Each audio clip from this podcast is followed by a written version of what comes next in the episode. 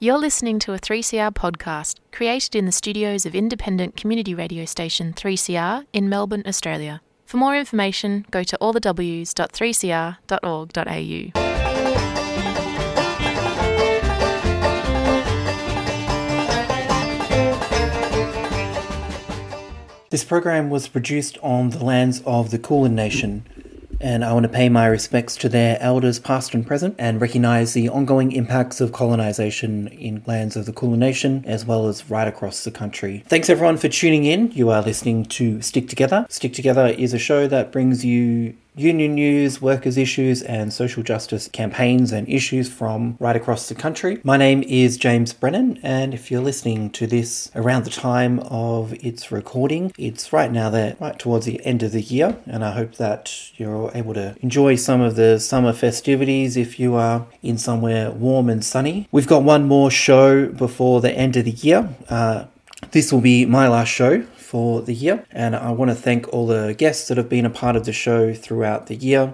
Sam, Ben, Tom, Chris, Annette, Jerome, Sienna, Mercedes, Zelda, Anthony, Kamala, Alex, and Jerry. I really appreciate you giving your time to be part of the show and to be able to tell your stories uh, that we're able to then send right across the country for people to listen to. And I think over the last couple of years with COVID lockdowns and all of those kind of things, it's just really uh, highlighted the importance of things like community radio. So to be able to tell some of your stories, to be able to hear about the education system in Australia, uh, I produced an education series at the start of the year that looked at the education system in Western Australia, Victoria, Canberra, New South Wales, and Queensland, uh, both currently and historically, and looking at some of the changes that have happened over the last few decades. Focusing on some of the policy issues that happened, um, with the Gonski report and the things that happened from that, that report and the funding and everything that came from that. Uh, Chris and Tom's book, Waiting for Gonski, really shines a light on some of the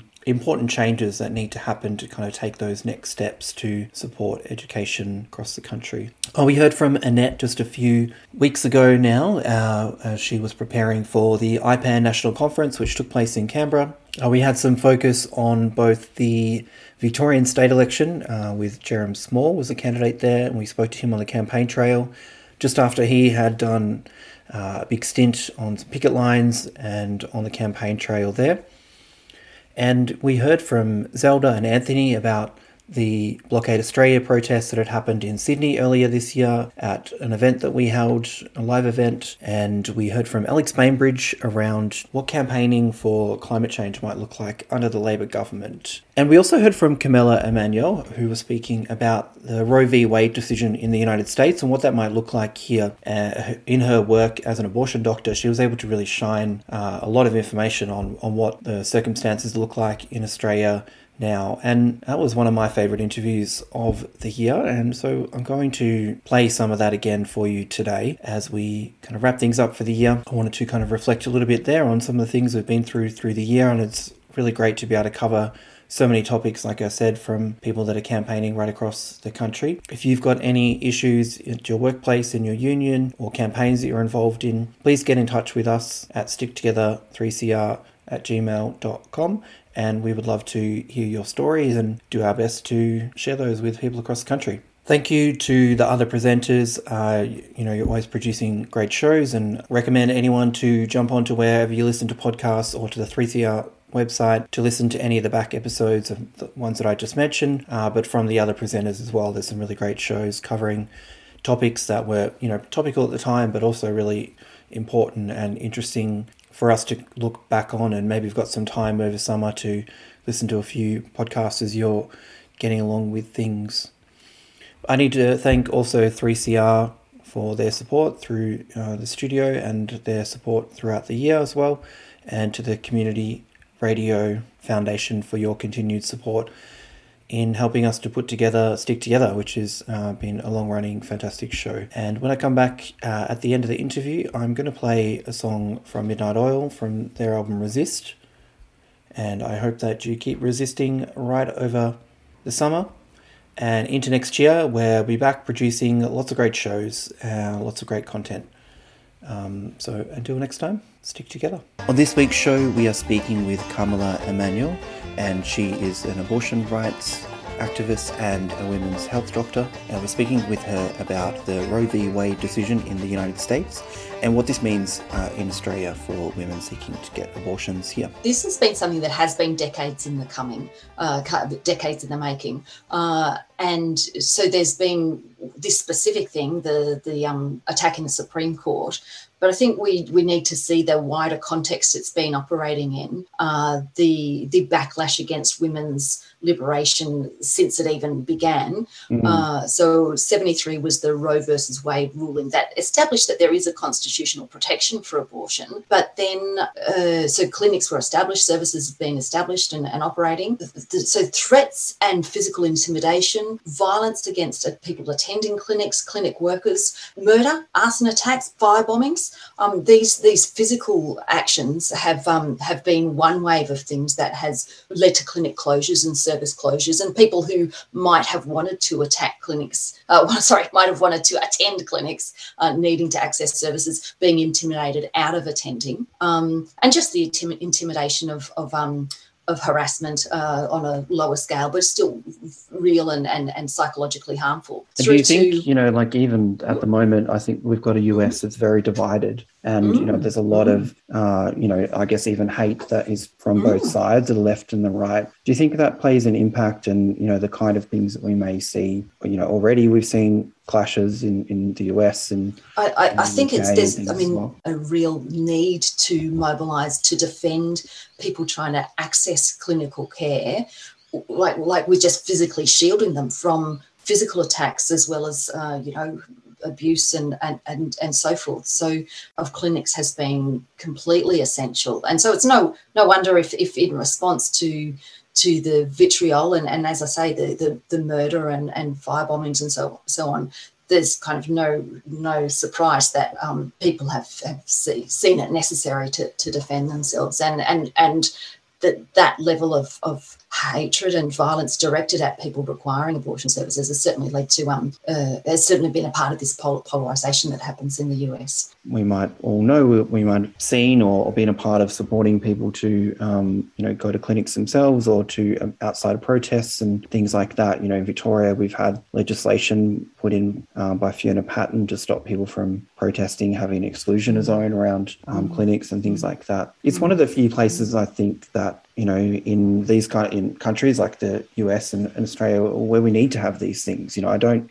Absolutely. I can't really think of many other places other than you know military buildings and things that the government might put a, mm. those kind of things where where that really happens. But in terms of yeah, what what civilian human beings like, just people trying to just go about their lives, yeah, this is it, it really is, and and the, I, I think something that does stand out about the difference between Australia and the US is that state after state has been enacting legislation to protect people from harassment as they enter clinics, and, and that fits the pattern of what is different in Australia compared to the US. Whereas in US, they kind of charged forward with this legal opening, and then it, there's been this 50 year process of whittling away access and availability of services. In Australia, we didn't have the big breakthrough, but what we have had is step by step by case law and then by legislation, protection and, and opening of access to, to abortion, um, and, and the, the wave of legislation establishing bubble zones, safe zones, whatever you'd like to call them, around clinics has,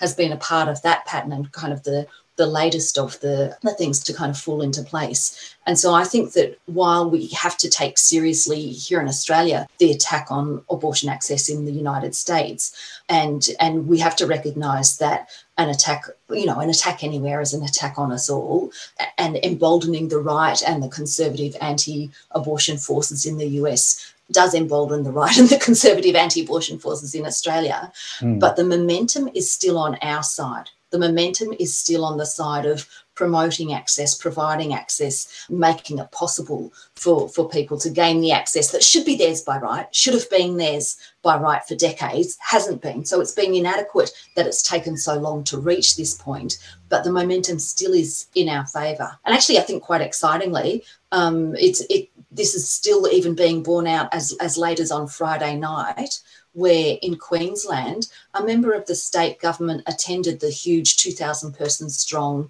protest that happened in Meanjin, Brisbane, to let us know that actually abortion is going to be available in the public hospitals in Gladstone and Rockhampton, where um, re- recently private providers pulled out of Rockhampton, and it has been this this void, and it hasn't been good enough, and it should have happened sooner. But you know, impressively, excitingly, um, and just as it should be, it, it is uh, happening. And so I think this bears out the idea that we've still got forward momentum and and I think it bears out the idea that we've got to keep pressing that home. It, in some ways, it's a very kind of sobering and, and, depressing sort of state that something that was legislated nearly 50 years ago can be, you know, wound back. Well, we had some really great protests over the little while since the overturning of Roe v. Wade.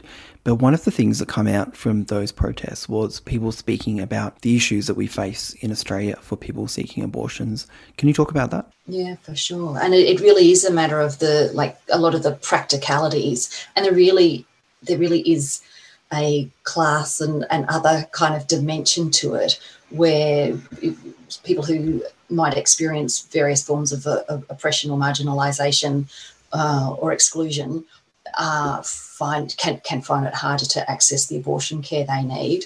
Um, so there's there are things like, say for instance, in Queensland last year, one of the main provi- uh, private abortion providers in Australia closed their Townsville, Rockhampton, and Gold Coast clinics in Queensland and in New South Wales, their their Newcastle clinic. Um, and so that for for most people needing abortion care in Queensland, that means that abortion care is pretty, what's the word, um, concentrated in the southeast corner now. Uh, so that those were surgical facilities. So medical abortions still, that's, I mean, that's another question. Um, and, and it's sort of, again, kind of patchy access. But what that has meant is people travelling from all across the state uh, to south to Brisbane to be able to access surgery when they need it, or sometimes um, sometimes it works out better in a bizarre kind of twist to um, to cross the border and, and get care in, in New South Wales. Somehow that sometimes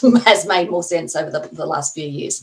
Um, so that's, um, I mean, just when you think about being distant from your community, your support networks, the cost, um, the inconvenience, the need to do things like organised childcare. I mean, this for some people, those become insurmountable barriers to getting the abortion care they need, and some people end up having um, to continue a pregnancy that they had decided they would not be able to, um, and and then that brings all the, the burdens of it that that brings. And, and for some people, it's you know yeah, it's it's a it's a lot of money, it's accommodation, it's it's a whole lot of things like that just to to get to care. For other people, it can be you know obstacles put in their way deliberately by doctors or, or others who are opposed to abortion care. And I can think of, uh, I mean, I was some someone who stands out for me, and this is just it's it's one person, but it's not at all someone who was unique. This is when I was working in in WA, where um, the law says that a doctor who's not the doctor providing the abortion or not connected to uh, providing the abortion, so not the anaesthetist either in the case of surgical abortion, um, someone else, a different doctor, has to provide information so that the patient can give informed consent. What that's usually interpreted to mean is a different doctor has to do a referral.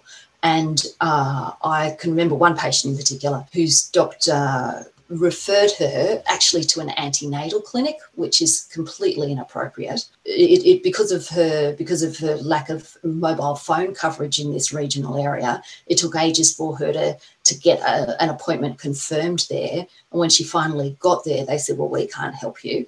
Um, so then she was pushed back to try to go back into the kind of um, you know roundabout to to try to find access to uh, an abortion provider. Someone else I can think of who um, who saw like five different doctors before they could get the doctor who would do the referral. Every extra week of delay in accessing, you know, medical care for abortion, like to, to be able to access the um, procedure, is an extra week's worth of potential risks because the um, while it is a very safe procedure and it's you know up until the you know 12 13 14 weeks of pregnancy it's around about 10 times safer on average than than continuing a pregnancy. So it's it's an extremely safe thing but there is a difference between having a surgical termination at uh, six weeks of pregnancy compared with at 12 weeks or, or and, and, certainly more, more and more as, as each extra week beyond that goes. Mm. And not only that, but the cost also starts to rise. So if you're going through the private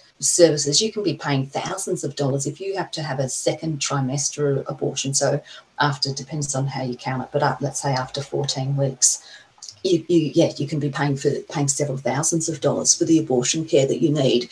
And if the reason you're late accessing care is not because you didn't stick your hand up and say, please, can someone provide me with this care, but because um, other people have decided for you that they're going to put obstacles in your way, then it's you know every version you can think of of unfair. And and they're they're just they're just kind of a, a couple of, of, examples. But being in in regional or remote communities without access to to care is one thing. Yeah so they're there and it's just there's this postcode lottery that um that we talk about where in some, like I can remember when I was involved in um, the abortion rights campaign in Tasmania in the early 2000s, at around the time that all the hospital abortions stopped and, and the, um, the freestanding feminist run private clinic had had to close its doors. Uh, around then, I, I met a um, doctor who had worked in regional Victoria. Now, at, at the local hospital where she had worked, um, they had pro- provided abortion because that was just you know like of course of course you did um,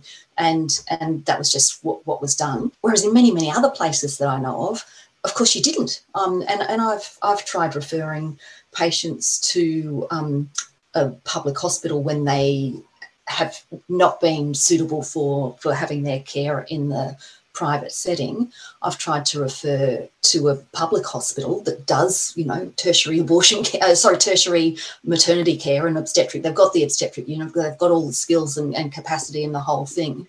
And just being told by, you know, doctor on the end of the line with this whole stigmatizing thing, oh, we don't do that here. So so it's it's whether you like there are just uh, innumerable potential obstacles from from when you walk in the door to ask your GP can they help you find a, a, provider? And the truth is, you know, medical abortion exists in Australia. The, the, the two medications that can be used to bring on abortion, it's on the, the pharmaceutical benefit scheme, finally, after a long time of being not available, but it is. Um, any doctor can do the four hour or so um, online course to get registered to be allowed to prescribe it. And it's not onerous. Um, you know, there's a lot of useful information in the course. Uh, it does help make sure that it's done safely. So any any doctor can can do that. They can any doctor can write. You know, GP or, or um, obstetrician gynecologist can write a, a, a an authority prescription. So you have to get an authority prescription. It's just not just a standard one. You can't, you know, you can't just turn up at the chemist and say, "Hi, I'd like the medications for abortion." But it's theoretically should be accessible. But I, I believe it's something like only eight percent of GPs have have bothered to do it. And mm. if we remember that somewhere between sorry, I am kind of just throwing this stuff at you. No, no. Um, okay, so if you remember that something like um, a third of abortions end in termination, then no GP can say, "Oh, I never thought I'd ever be faced with a patient with this." You know, like it's it's not like, "Oh, never never heard of that strange syndrome. Um, I better go back to the books and look it up."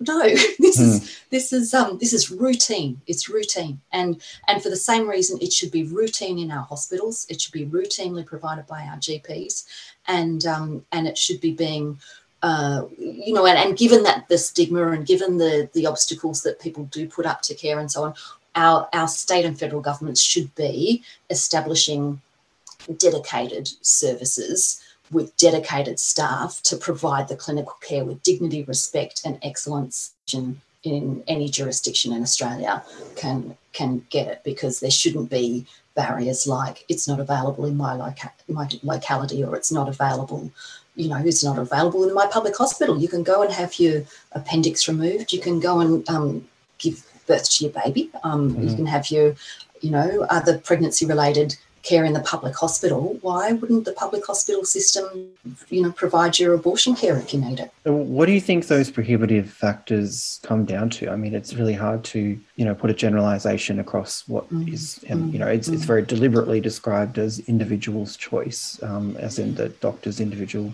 mm. um, and other medical professionals like individual choices. But I mean, I guess the two obvious things are about, you know, the influence of religion and you know, and I mean, I guess the, the main thing is really just about the kind of structures of, of sexism and patriarchy that mm. exist in society. But yeah. there's still, you know, I mean, there's lots of women who are doctors as well. And, you know, there's lots of, I mean, I think those, yeah. that kind of, that aspect is perhaps not as obvious as it might have been mm. in the mm. past with mm. um, not as many kind of male figures, you know, being gatekeepers mm. of these kind of information. I mean, still yeah.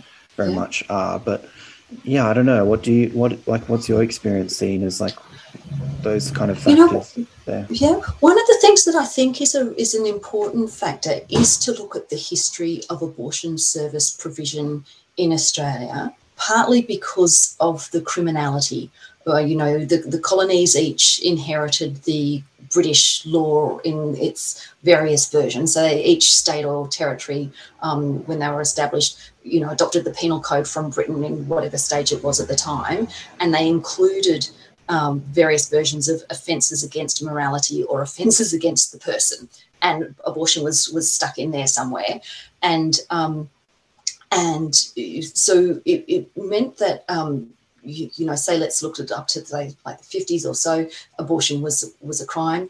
Um, in in the places where doctors started working with the um, abortion rights movement, like, and I think of particularly, um, now his name escapes me for a second, but hopefully it'll come to me. But the um, Bert Wainer um, from from Victoria, who was in Victoria, and, and other doctors as well, who um, who wanted to stand against the kind of illegal on the take corrupt because there was a whole lot of corruption in it because it was all underground and and um, there were doctors paying off cops to to um, hide bodies and it was just a terrible terrible uh, mm. tragic um, ghastly situation well when um, when steps started being taken to make clinical services more accessible and then bit by bit case law made it made openings and room for safe abortion to be practiced it still remained in the hands of private providers by and large. And so the, the skills and um,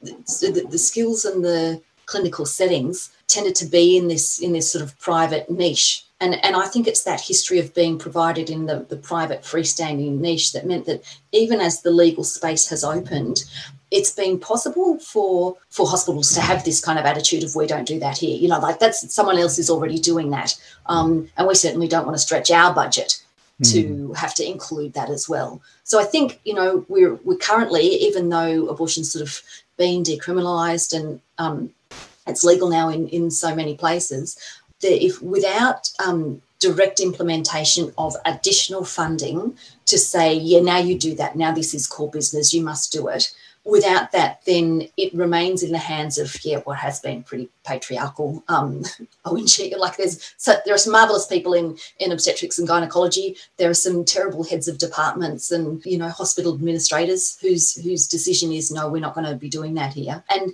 you can I've I've met uh, O&Gs who wanted to do uh, wanted to provide, willing to provide abortions, but told by you know some administrator, oh no, that's that's not a service we, we're going to let you do. The Global Doctors for Choice uh, wrote a great paper about conscientious refusal of care and and the many many parts of the whole health system that mm. it operates in to prevent people from accessing the um, abortion and in some cases contraception care that mm. they need. Uh, yeah, so whether it's um, and so legislators are one part, hospital administrations are another, doctors are another, nurses are another, uh, anaesthetists are another. Like, they, they, but pharmacists can be another. Like, there's just um, uh, kind of innumerable um, places that refusal to participate in care is possible, and that's why there needs to be a, like a proactive decision to make it possible. Now, in, in Sweden, there's a kind of a blanket thing of there's no such thing as saying, no, we don't do that. There's just not. um, mm. There's no such thing. And the, the laws in um, certainly Victoria, I think, and um, like so some of the, the these sort of new round of laws have made it that you certainly can't refuse care when the pregnant person's life is at stake. That's not okay anymore. But yeah, the, uh, in other circumstances, it is still permissible to refuse care. And what that means is, while you can have individual human beings with a conscience and they can op- operate according to their conscience, and you can criticize the decision to let that happen, but okay, we, even if we're going to say, yeah, that's possible, you can't say an institution has a conscience. No, Mm-hmm. No, you can't have any any institution that receives public funding, and of course, I'm looking at the Catholic hospitals here mm. um, uh, and other religious kind of run hospitals. Any institution that receives public money for healthcare, and particularly if it's got anything to do with women's health, there can't be such a thing as saying no, we don't do that here. They're, they're, they're just we. So we we have to um, while we're while we're kind of we've got work to do to um, have you know medical students, nurses, midwives, um, you know anaesthetists, pharmacists. Well, we have work to do to um to to raise awareness of of why women's autonomy is means in, and, and pregnant people's autonomy is is is something that must be defended if you're going to be an advocate for any patients and if you're going to operate as a healthcare practitioner. So we've got we've got work to do to just make this, of course, but in the meantime, we have to operate. We, we have to establish and open and fund and operate, you know, centres centres that do this deliberately, recruit people who are going to provide the, the care with the dignity and respect and compassion that, that everyone needs. You've been listening to Stick Together. I've been your host, James Brennan. Again, thank you to all the guests throughout the year.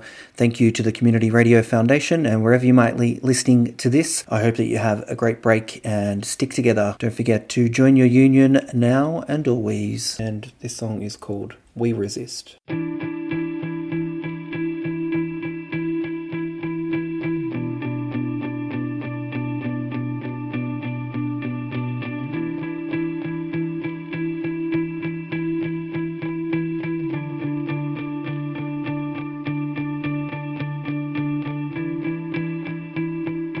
putting flowers into guns.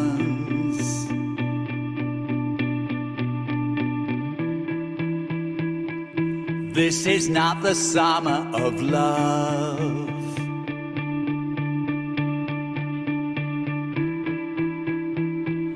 Throwing tea into the sea.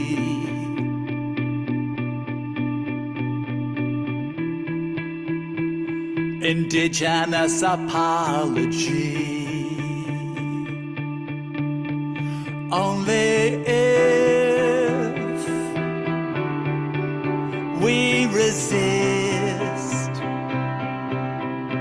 it's a storm without end. Where's the lighthouse?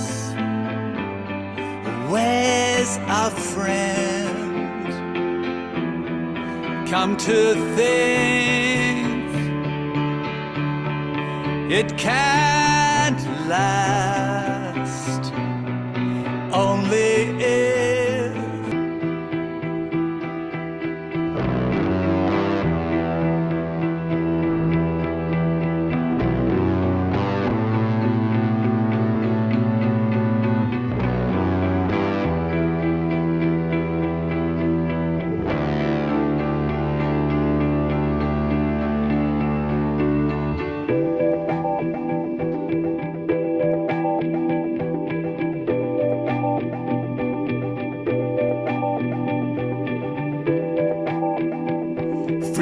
Market and labor rights.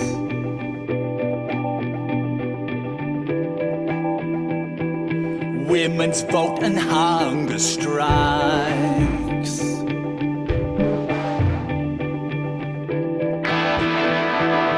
War is over in Times Square.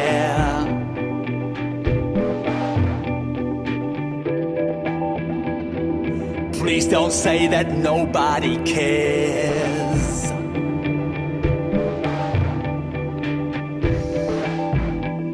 Standing up to those who sell fear.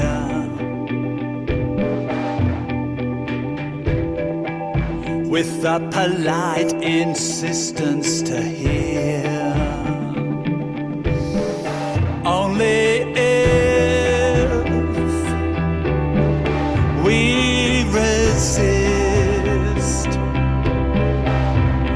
The storm without end. Where's the lighthouse? Where's a friend? Come to think.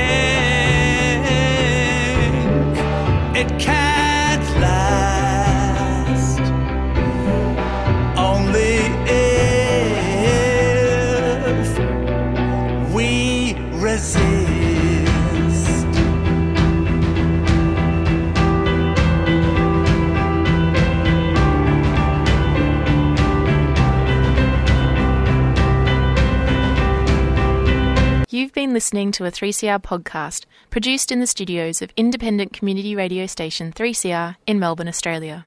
For more information, go to allthews.3cr.org.au.